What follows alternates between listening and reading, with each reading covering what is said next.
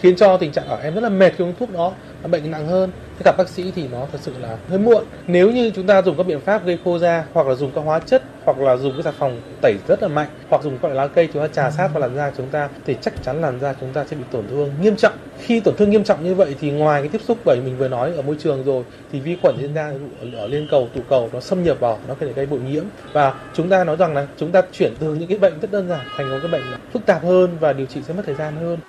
Bên cạnh nguyên nhân trong mùa đông, thời tiết khô hanh, làn da người bệnh thường bị khô, bong chóc nên dễ trở nặng hơn thì một số tác nhân khác cũng được chỉ ra làm tăng nguy cơ bùng phát viêm da cơ địa trong mùa lạnh như yếu tố di truyền, yếu tố môi trường, việc sinh hoạt không điều độ, uống không đủ nước hoặc dùng sản phẩm chăm sóc da không phù hợp có thể dẫn đến tổn thương, gây kích ứng, viêm da nghiêm trọng. Bệnh viêm da cơ địa không gây nguy hiểm đến tính mạng, tuy nhiên để lâu ngày sẽ khiến cho làn da người bệnh càng trở nên xấu xí, gây nhiều phiền phức cho cuộc sống. Chính vì vậy, bệnh nhân nên tìm ngay cho mình những giải pháp phù hợp để làm dịu da, ngăn ngừa tái phát và biến chứng. Phó giáo sư tiến sĩ Phạm Thị Lan, khoa khám bệnh, Bệnh viện Gia Liễu Trung ương tư vấn một số phương pháp điều trị bệnh. Có rất là nhiều phương pháp điều trị. Thông thường đối với giai đoạn cấp tính, người ta sẽ dùng tại chỗ, dùng các thuốc dung dịch để đắp, ví dụ dung dịch Zalix dung dịch nước muối. Còn giai đoạn bán cấp thì người ta dùng các loại thuốc hồ để bôi để cho nó hút nước rất là nhẹ thôi. Thế còn giai đoạn mạng tính thì sẽ dùng các loại thuốc mỡ để có tính chất là thấm sâu xuống dưới da. Những cái mỡ này nó thường là có corticoid hoặc là các cái chất bạt sừng bong vẩy một chút. Thế còn đối với điều trị toàn thân thường là người ta sẽ sử dụng các cái thuốc kháng histamine chống ngứa. Cái đấy cực kỳ quan trọng để cho bệnh nó không bùng phát lên và kháng sinh tùy theo nếu mà có nhiễm khuẩn. Thưa quý vị, thưa các bạn, viêm da cơ địa vào mùa đông là căn bệnh dễ hình thành và tái phát, gây vô số phiền phức cho người bệnh. Chính vì vậy, để hạn chế tránh bệnh ghé thăm, những người có cơ địa dị ứng cần chuẩn bị các biện pháp phòng ngừa cẩn thận như giữ ấm cơ thể, vệ sinh cơ thể sạch sẽ, không tắm nước quá nóng hoặc quá lạnh, nên dùng các sản phẩm dưỡng ẩm, giữ môi trường sống sạch sẽ, ăn uống đủ chất và tập luyện thể dục thể thao. Viêm da cơ địa mùa đông dễ bùng phát và khó chữa dứt điểm.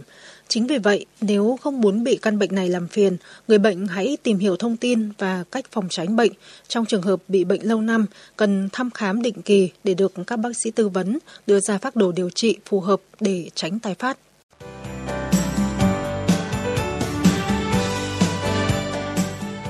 Thưa quý vị, cùng với các biện pháp phòng tránh và ngăn ngừa bệnh tái phát, khi không may đã mắc bệnh viêm da vào mùa đông, các chuyên gia cũng khuyên người bệnh nên tìm đến với những phương pháp điều trị bệnh hiệu quả mà không để lại tác dụng phụ khi dùng thuốc. Dr. Michael là một trong những phương pháp đã được công nhận đem lại hiệu quả cao trong việc điều trị bệnh viêm da cơ địa và các bệnh da liễu khác.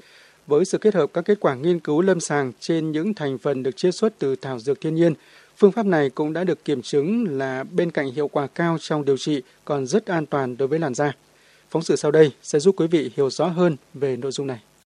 Với hơn 30 năm nghiên cứu trong lĩnh vực điều trị các bệnh da liễu, phương pháp Dr. Michael đã giúp đỡ cho hàng trăm ngàn bệnh nhân trên khắp thế giới với tỷ lệ thành công lên tới 90%.